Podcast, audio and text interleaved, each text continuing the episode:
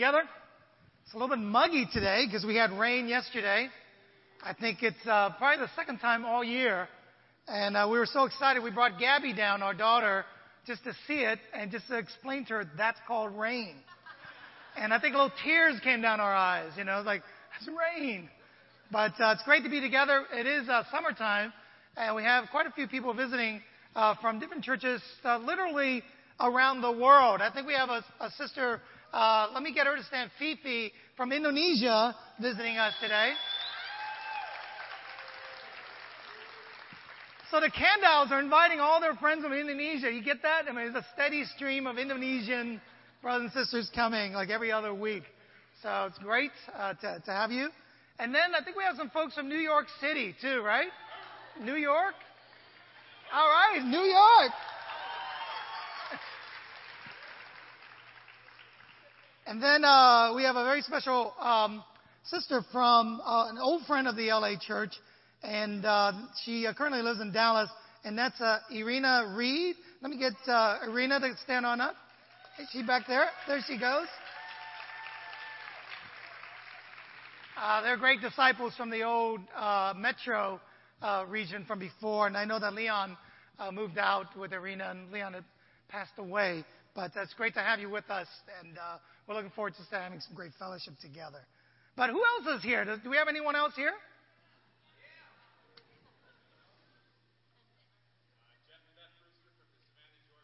All right, from Georgia. Awesome. And I think we have some locals too. Okay. The lighthouse. Okay. Great. And you're going to be coming into Pepperdine. Is that right? Oh, okay, back there. All right, great. So we're really excited. I think God is uh, doing some great things in our church and allowing really just the kingdom, just to see uh, brothers and sisters, not only locally in LA, but throughout the world coming here to LA visits or visiting, liking it, and staying as well. So welcome. You know, uh, we have been talking about um, Jesus and his words. Certainly, you know, with the media today and with mass communication, there's just an influx of information, and uh, whether it's through the media and, and airwaves or in print, of what Jesus said and did. And we thought it'd be a great idea this summer, in conjunction with our first principles lessons on Wednesday night, that uh, we do a series on what did Jesus really say, and what did he say uh, in his own words. Last week we did a study on Jesus on himself. Like, what did he say about himself? And today we're going to talk about really the topic that he talked a lot about when he was with us in his public ministry, and that's the kingdom of God. And it's awesome that we had a chance to get people to stand on up and uh, recognize people from all around the world because that's what Jesus' kingdom is all about. That is not a static place, one place or one group of people or one nationality or one demographic, but it's people from all around the world and of all types, shapes, and sizes. Amen? And unified together uh, under uh, His love for us and uh, His Word. So today, we're going to study out Jesus, a red letter revolution, but uh, we're going to study out Jesus in His own Word, what He said about the kingdom of God. Let's say prayer. Father, we're so grateful to you that we can all gather here together to listen to your word. Father, you are in your love and in your infinite wisdom. You know that we need you. We need to be constantly reminded of who you are and what the kingdom is all about. Help us to appreciate that. Help us to appreciate the fact that we get to be in your kingdom, in your church, in your dominion, and that we can call others as well. Father, help me as I preach your word, share your word, and teach your word. Father, I pray that uh, we can do it in a way that will honor you. We pray in Jesus' name. Amen. Well, what is the kingdom of God? And uh, honestly, it's very difficult to explain. Because there are basically two, two components of the kingdom. One is obviously the physical side of the kingdom, and even that's really hard to explain. Because not necessarily what we see today as the church is the kingdom of God. And we're going to go into a little bit of that later on. But there is a physical side to it but there's also a spiritual side, which we will probably talk more about today than, than the physical uh, although we'll cover that at the beginning. Jesus, when he was on earth, struggled with words. You ever struggle with words? I struggle with words all the time. Uh, you know, Lena and I, when we were overseas, um, we learned quite a few languages. And by the time it was all over, I was really jumbled up. Like I would speak Thai to a Vietnamese person. I would speak Filipino to an American, and it was just really, really messed up. And some sentences actually combine like five or four different languages together. And I kid you not. So when people ask me, what language do you speak? And I said, one, English. That's it, just to keep things simple. But you know, my wife is brilliant. So, you know, she gets to pick it up. And even though I was born in Vietnam, when we went to Vietnam, they thought she was Vietnamese and they thought I was the rich foreign uh, Japanese businessman. And I always get great seats in restaurants, like awesome seats, right? But uh, they, they, but, my wife is brilliant. I appreciate our friendship with the uh, the Shumps, and um, you know, our wives are pretty smart, don't you think, Mark? You know, Catherine's from Harvard, Lena's from Berkeley. So they sit down, they have these high level talks. And I was thinking about Mark and myself, and we, we talk about stuff. It's not as high level. Um, the other day, we spent up to like midnight. And it wasn't something earth shattering. We were going through the rosters of all the old baseball teams that we liked. Like the 79 Pirates was one, 89 Giants, 88 Dodgers. And uh, we're like, as I was, as we were going back, we go, man, Mark, maybe you and I are focused way too much on this. And we, we reserve too much on this. Maybe we should think about other stuff. But we were struggling, you know, with words and names and to figure out, you know, we do that. We struggle. And Jesus did the same thing. He looked around all of us as he was explaining to his disciples. He says, What shall I say the kingdom of God is like? Uh, what parable should I use to describe it? He says, Well, there's a couple reasons why he struggled because he is so high level that he has to find the words that we can understand. You know, when we, Gabby's a gabber. I mean, she lives up to her name. We're struggling to find words, like to, to describe to her what things are like. How rain came. Yesterday was about the rain, right? So at three years old, we were finding the vocab. Jesus did the same thing to his disciples. How can I explain this to you? What the kingdom of God is like? Not only in the terms of like just words and verbiage, but really the concept of the kingdom of God as well. So he says, what, what, what, you know, this is trying to grab words from the air. You know, how can I, how can I tell you, Peter, you know, Mr. Fisherman, how can I tell you, you know, Matthew, Mr. Tax Collector, what the kingdom of God is like? And today we're going to take a little stab at it as well because it's not easy. It's not easy. And we're going to have three points. Okay? Now, we do know that the kingdom, there's a physical facet to the kingdom, and this is really fascinating.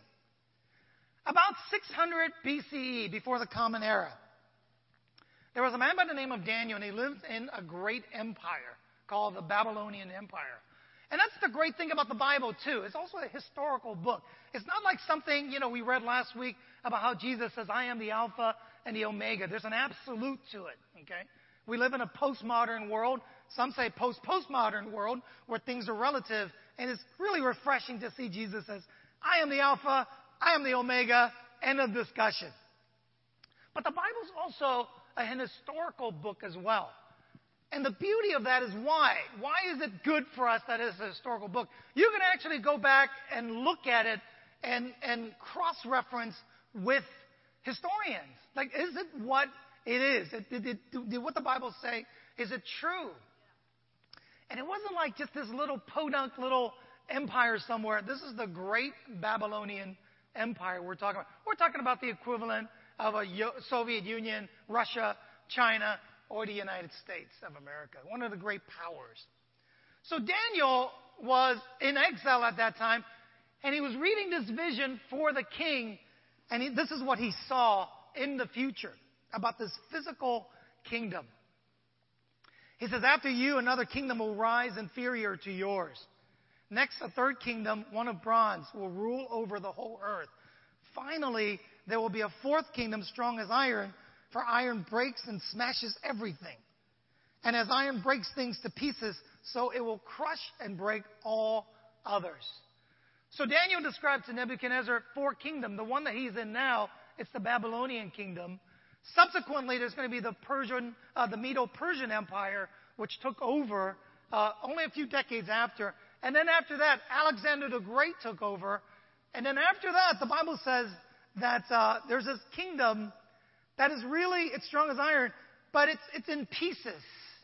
And that's exactly what happened. This kingdom was different than the other ones because it wasn't just because of one person, whether it's, you know, Nebuchadnezzar or Alexander the Great, um, but it was broken up after Alexander died and it was given to his generals and it became the Roman Empire. So that's what Daniel said 600 years before Jesus ever even arrived. He says, In the time of those kings, the God of heaven will set up a kingdom that will never be destroyed, nor will be left to another people. It will crush all those kingdoms and bring them to an end, but it will itself endure forever. The dream is true, and its interpretation is trustworthy. He says, Listen, it's going to happen, and in those days, this kingdom will rise. And it will be like no other kingdom that's ever seen or will be seen. And it's going to go all around the earth and it will crush all the other kingdom. And today we have the benefit of looking back in history. Amen. We know that the Babylonian empires got destroyed. And basically what's left is Iraq. You know, remember when Saddam Hussein, when he was still around, he was toting his sword and his guns, remember? Basically, he saw himself as the next Nebuchadnezzar. And we know how that all turned out, right? So we know that the Greek Empire destroyed itself as well. Right now, they don't have any money, as a matter of fact, if you've been reading your news. So we, we see these things in hindsight and what we see it today. Did you get a kick out of that, Kenny? I'm glad. So we see that, and what should it do to us? It should increase our faith. So we don't read something that's arcane and out of use. We see that and we go, oh my gosh, I'm living today where I can look back in history what had happened, and I can look even today and see what's going on. And even the great Roman Empire. What's, what's left of them is some great shoes and, you know, and that's about it, okay? But this kingdom endures forever. What does it look like? What does it look like? And what is it, what does it compose of? The Babylonian Empire, pretty big, pretty extensive.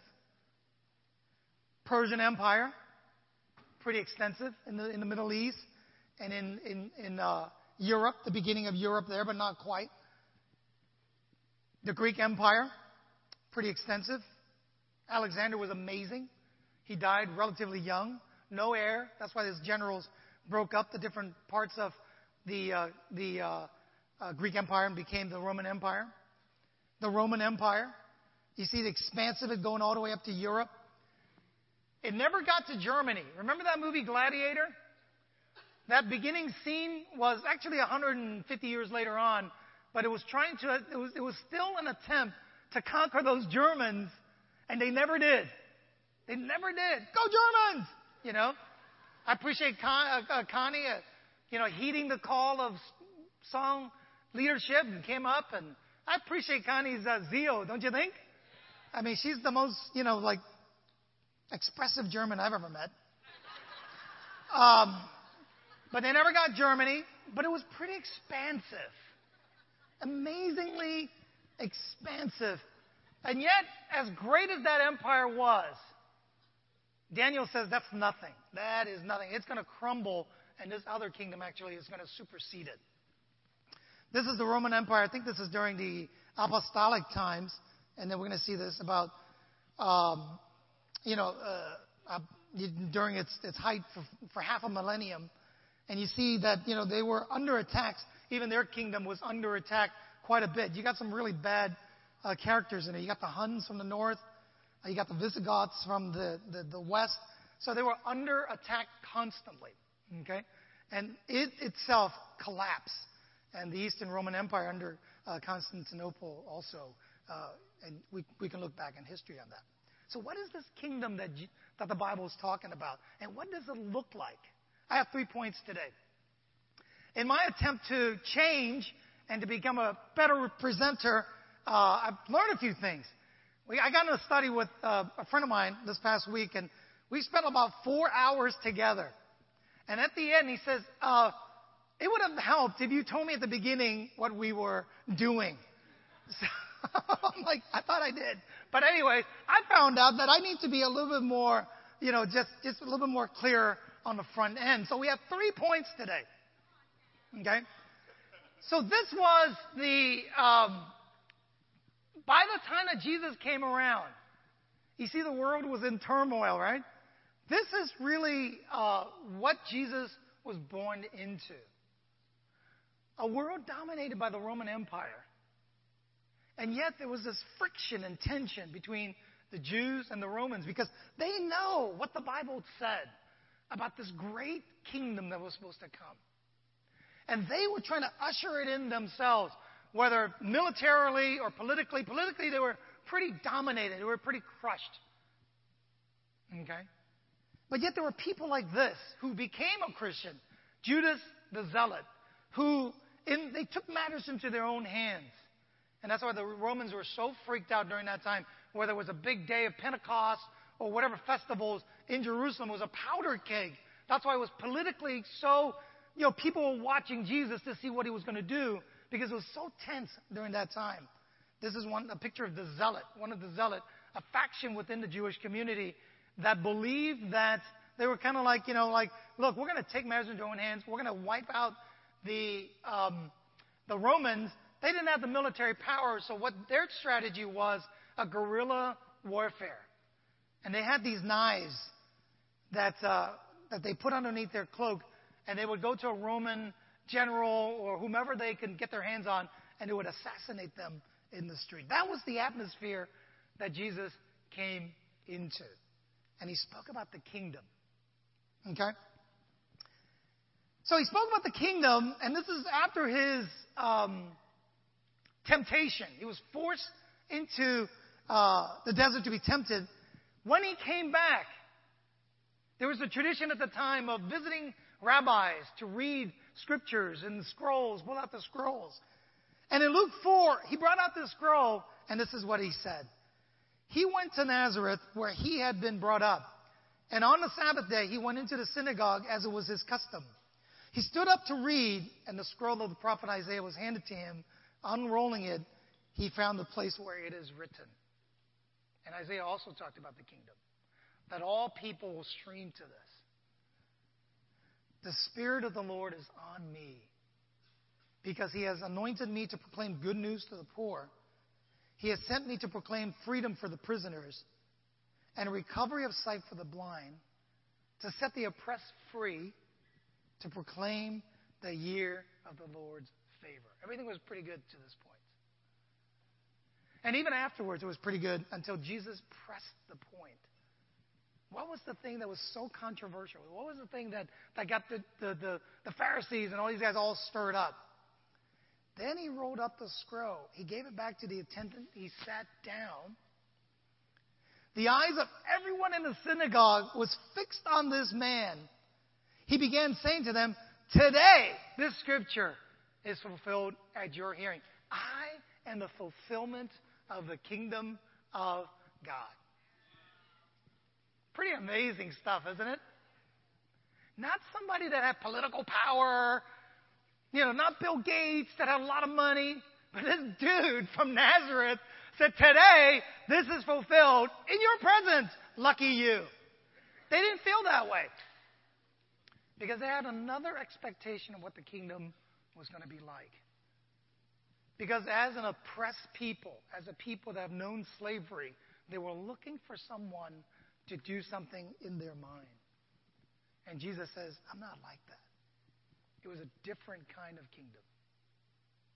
And it was one that would make people struggle. It would be one that made people rejoice. It was one that made people disappointed.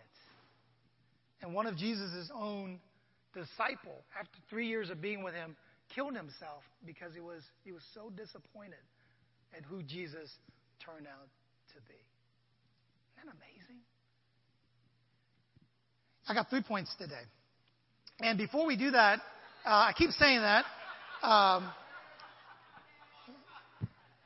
we're going to look at a video, okay? And uh, this video is by N.T. Wright. He's the preeminent. Um, he, am I something funny? He's one of the preeminent New Testament scholar. And if you set this on your schedule, next year he's going to be a Pepperdine. Pretty, pretty impressive guy. And this is what he said about what the kingdom of God is like. Okay, Nathan, all yours.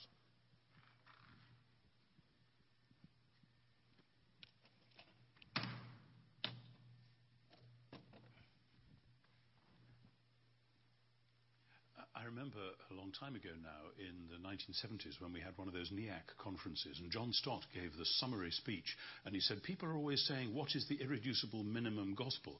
And I remember him saying, I don't want an irreducible minimum gospel, I want the whole gospel. And it was kind of a wonderful rhetorical flourish. Now, of course, we all know that there are times uh, somebody sitting on a railway train next to you suddenly says, Is that book reading, you're reading about God? Can you tell me about God or Jesus or something? And you've got five minutes before the next stop. What do you say? We've all been in situations like that, and basically you say a quick prayer and you go for it. But at the center of it must be Jesus himself. Not a theory, not uh, um, an idea, but actually something about this person. Because, and I was just talking to a friend yesterday who, who said, um, You know, here is this wonderful house which is the Christian faith. Uh, what's the front door? Where do people come and go? And the answer is it, it is Jesus himself. That take Jesus away and you're left with a bunch of very odd theories which may or may not make sense to people. But the, the figure of Jesus himself always has been central and utterly compelling. Um, and of course, it's to do with who he was. It's to do with the meaning of his death. It's to do with his resurrection, particularly. But it's to do with the fact that in and through Jesus, the living God um, opened the great door of his new world, which he's been uh, intending to make, and invited us all to come through it with him. And somehow to say that and you can contextualize that every which way you like for the person who maybe uh, only has two minutes to live or only two minutes beside you on the train. Something about Jesus, something about what God did through him, particularly through his death and resurrection. Those are the things, however you're going to stitch it together, which want to be in that irreducible minimum. Mm. Isn't that cool? He says Jesus is the door. He's got this beautiful house, which is called the kingdom, and Jesus is the door where you go in and you go out. So that's what the kingdom is. Is Jesus came by and ushered in this kingdom and he himself was that kingdom. Jesus in his own words, the kingdom of God. Did I tell you I got 3 points?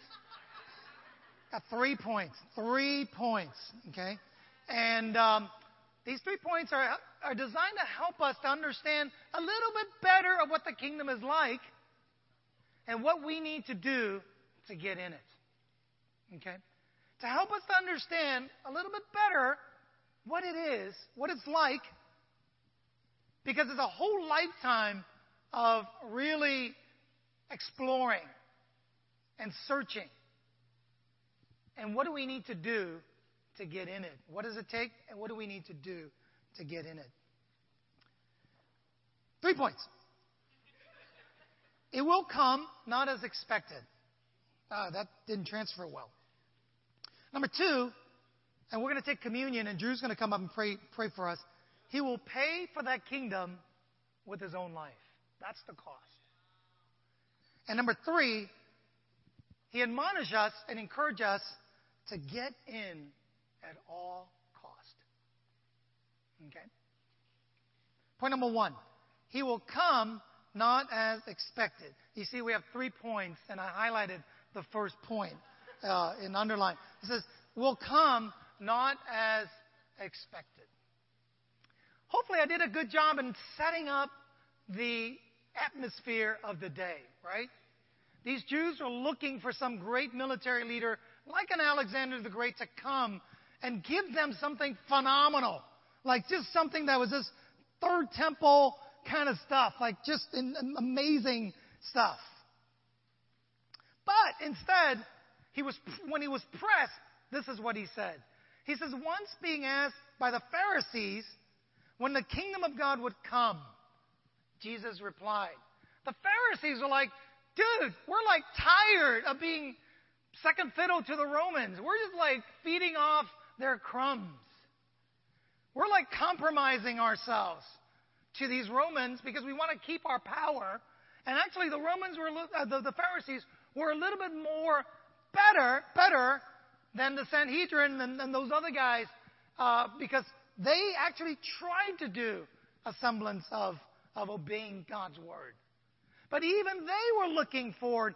Can you give us something great? Can you give us something that we can handle? Can you give us something that we can be respectable about, you know, as a people? Can you give us something that in comparison to other people, you know, we look good? We're just not these, these losers under the Romans. And Jesus said, the coming of the kingdom of God is not something that can be observed. Nor will people say, here it is, or there it is. Because the kingdom of God is in your midst. And the NIV says, the kingdom of God is within you. It's not about a building. It's not about just the flash. It's not about all those things. It's about each and every one of us in this room. It's among you. It's amidst in you. It's within you. It's within me. There is great freedom in this scripture. You know that? You know why? Because you, can, you don't have to look at outside to make you happy. You don't have to look at things outside. And you, we actually, Jesus says, we need to learn how to be equilibrium, you know, just inside and outside. Not just when outside is bad. We're like all messed up. Like we are fine on the inside. That's what the kingdom is. There's a security, there's a peace, there's an understanding of something greater that no one else has. And I love that scripture when he came and he talked about for the pagans run after these things.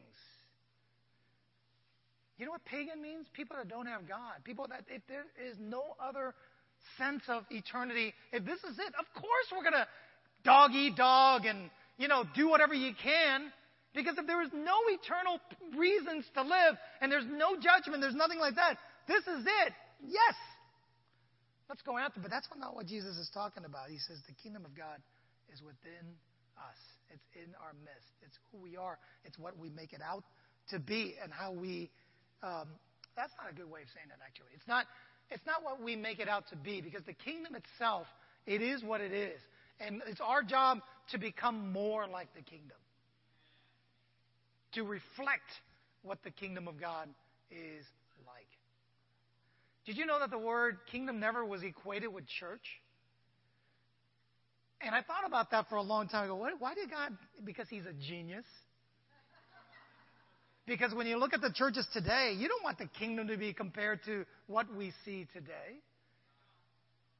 Right? The kingdom is above the church. The church can become part of the kingdom. But it doesn't mean that the kingdom necessarily is the church at all. At all. And we're going to look at that a little bit more. So the Pharisee sees the kingdom as this, and Joan Osborne sees the kingdom as a different thing. This song was written about, what, 15 years ago? And if you look at the lyrics, it's a little bit of a mockery. You know, we live in a postmodern world, and we don't trust anything. And uh, this is part of the lyrics. And Joan Osborne's daughter, of Ozzy, she said, uh, Oh, yeah, yeah, God is great. Yeah, yeah, God is good. Yeah, yeah, yeah, yeah, yeah. What if God was like one of us? Just a slob like one of us. Just a stranger on the bus trying to make his own way home. You see, throughout millennia, people have tried to make God into their image of who he is instead of conforming our image to God. Not much has changed. Different sides of the same coin. And this was a really popular song. It resonated with people. You know, why can't God be more like us instead of asking the question, why can't we be more like God? Not much has changed. You see, our experience and our circumstances prompt us to look for a solution that fits what our expectation is. And God says, it might not be what you expect, this kingdom. It Might be different. In Matthew 7, you know, uh, Jesus, as he was beginning his ministry, he lays out the Beatitudes. And this is what the internal organs, this is like the gut of the machine. He says, This is what I need you to be. This is what I want you to be. This is what you need to be. This is what I need to be. He says, Why do you look at the speck of the sawdust in your brother's eye and pay no attention to the plank in your own eye? How can you say to your brother, Let me take that speck out of your own eye, when all the time there was a plank in your own eye? And some people say that Jesus didn't have a sense of humor. I think this is pretty funny. I actually think this is funny. It's like thinking about this guy with a big old plank in his eye. He's like walking around blind and he's trying to take the speck out of the brother's eye. To me, that's hilarious. There's no intended comedy in it, but the, the situation itself is comedic. Don't you think? And when we see that, don't you think it's funny? That when we see people like, hey man, so quick to point out things that needs to change, wouldn't it be refreshing if we start out by saying, hey, look, this is what I'm working on? Somebody wrote a song about that, right? What a wonderful world it would be. That's, that's what Jesus envisioned his kingdom to be like. People that are actually humble. We don't have time to go there, but Jesus actually says that. What, is, you know, his disciples came to him. His disciples says, "What must I do to become great in the kingdom?" And Jesus says, actually, my kingdom is upside down. It's upside it's an upside down kind of kingdom. He says the people that are great actually are the children among you. People that are humble. People that are that shows incredible humili- humility about them, who ask questions. Don't get old, guys. It, it's an ugly thing. It is. You know, I'm 48 years old and things are just falling apart. I mean, I'm just gluing stuff together at this point. You know, gel and you know stuff, just just like gluing stuff. And that's you know, I was I was trying to get some um, some hair thing, and basically, you know, that's what it is. It's glue. It's just like glue. So as I'm getting older, I want to be attractive to my wife, and I realize that that's a losing battle. And the only way I'm going to be attractive is on the inside. That's it. That's the only way I'm going to be attractive. And that's exactly what Jesus is talking about. He says, Man, listen. He says, uh, You hypocrite, take out the plank out of your own eye, then you will see clearly to remove the speck from your brother's eye. Do not give dogs what is sacred. Do not throw pearls to pigs.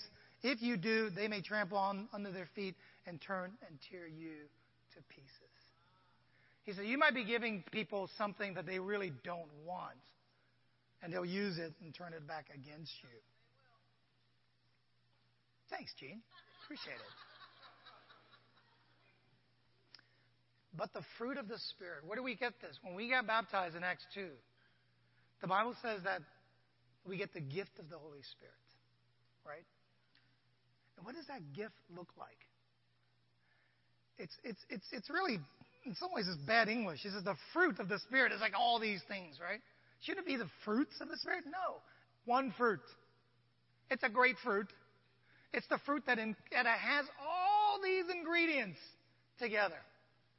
It's not all these separate fruits. It's one fruit that produces love, joy, peace, forbearance, patience, kindness, goodness, faithfulness, gentleness, and self control. Against such thing there is no law. Those who belong to Christ Jesus have crucified the flesh with its passions and its desires. Since we live by the Spirit, let us keep in step with the Spirit. You see, the Spirit is trying to push all these things from in within us. You know what this is like when you buy a computer now? They actually preload your computer already with a lot of stuff. And if you want to fork over the money to pay for it, they'll give you a code to open up what's already inside. And but you don't give them the money, it's inside. It never comes out. Taking up your space on the disk, but it won't come out. The Bible says that the fruit of the Spirit is already within us. Let's figure out a way to get these things out. Amen? To me, I don't know if I can say this at church, but I will. I'm going to cover this so it won't be recorded. this is sexy. you know I, mean? I mean, look at it. I mean, this is attractive. Don't you think? This is so attractive. This is attractive. You look at this and you go, what if all of us were like this? Patience, kindness, forbearance. That's the church I want to go to. That's the kingdom of God. Right? That's the kingdom of God. Let us keep in step with the spirits. Let's keep up, meaning you got to run, you got to work, you got to walk. And we don't like to hear that, but we live in a fallen world. That doesn't come naturally. It's a gift that has to be drawn out, that has to be cultivated, that has to be worked on. You know, it's like running on a treadmill. If you stop, you're going to fall, right? You're going to fall flat. Okay, and then you got to you got to keep running, keep in step, because the Spirit is moving. We're going to read a little bit more about that later on. Point number one was we need to adjust our expectation. Word point number two now. I'm just kidding. He will pay with his life. I'm going to read a few scripture and then uh, Drew's going to come and pray. Remember, I said that the kingdom encompasses everybody? That was, that was, it wasn't just for the Jews. God didn't have just a vision for the Jews. Now, there were some Greeks among those. Jesus has done his ministry. Those who went up to worship at the festival, they came to Philip, who was from Bethsaida in Galilee, with a request. Sir, they said, we would like to see Jesus. Philip went to tell Andrew. Andrew and Philip, in turn, told Jesus. Jesus replied, The hour has come for me for the Son of Man to be glorified. Very truly, I tell you, unless a kernel of wheat falls on the ground and dies, it remains only a single seed. But if it dies, it produces many other seeds. Anyone who loves their life will lose it, while anyone who hates their life in this world will keep it for eternal life. Whoever serves me must follow me, and where I am, my servant also must be. My Father will honor the one who serves me. Jesus replied, The hour has come for the Son of Man to be glorified. Um, uh, let's keep going. He says, Now my soul is troubled. You see, Jesus had to wrestle with this. It's not just going to be us. When the Bible says keep in step with the Spirit, He didn't mean just us and He's like so high and mighty. He also wrestled with that. It's a struggle. He says, My soul is troubled. I, I don't want to keep in step with the Spirit. He says, What shall I say? Father, save me from this hour. Give it to me on one click. You know, give it to me, ready made, ready package, throw it in the microwave. He says, Father, save me from this hour. No, it was for this very reason I came to this hour. Father, glorify your name. Then a voice came from heaven I have glorified it, and it will glorify it again. You see, this is the Spirit of Jesus. He calls us to do something, but He actually set the pace for us beforehand. He is, He was in step with the Spirit, and He knew this kingdom, in order for me to usher this kingdom in, there is an ultimate price. It's not cheap. And last week we studied that out. Remember, says, what does that mean when Jesus says He is the Alpha and the Omega? What does that mean for us? What's the implication?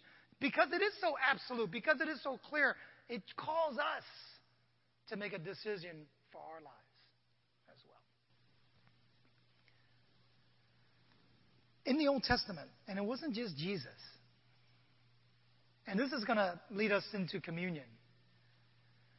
As God looked at the world, He broke Jesus into the world to usher in the kingdom. But when the world was a mess in Genesis, if you read Genesis, it's dark. I love that movie, you know, Gladiator. Remember when the king asked him, says, Maximus, why do you do what you do? And he says, The world, I've seen a lot of the world. And he says, It's a dark place. It's a dark place. And he says, I believe in what I'm doing. That's what he's saying. In Genesis 15, the Bible says that by that time, the world was a dark place. And God was trying to break through, and he broke through with a man by the name of Abram, and he was going to make a covenant with Abram. And this is a little bit theologically cool, if you will, and historically kind of cool. You see, today we have LegalZoom, right? We need to make a contract, we sign it on paper, and then we have it recorded. Well, back then they didn't have LegalZoom. Back then they had weird ways of signing contracts, and this was one of them in the ancient world. And it shows that no matter what happens, that in a contract, God was willing to lead the way and to set the example. So they were going to set this contract. So the Lord said to him in Genesis 15, verse 9, Bring me a heifer, a goat and a ram, each three years old, along with a dove and a young pigeon. Abraham brought all these to him, cut them into two, and arranged the halves opposite each other. The birds, however, he did not cut in half. The birds of prey came down on the carcasses, but Abram drove them away.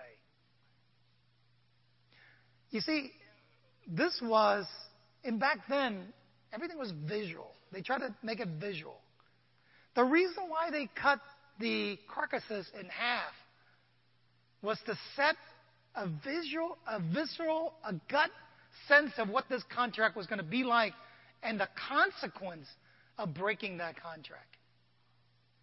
You see, it was a visual way of showing that if you break this contract, that this is what's going to happen to you, that you're going to be cut in half as well.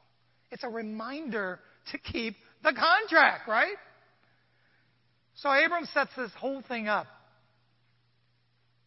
And he got tired. It was towards the end of the day. And he was chasing all this, these carcasses away, these, these birds that came down.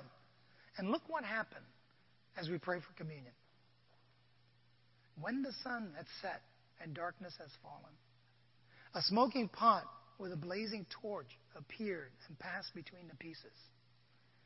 On that day, the Lord made a covenant with Abram and said, To your descendants I give this land, from the Wadi of Egypt to the great river, the Euphrates.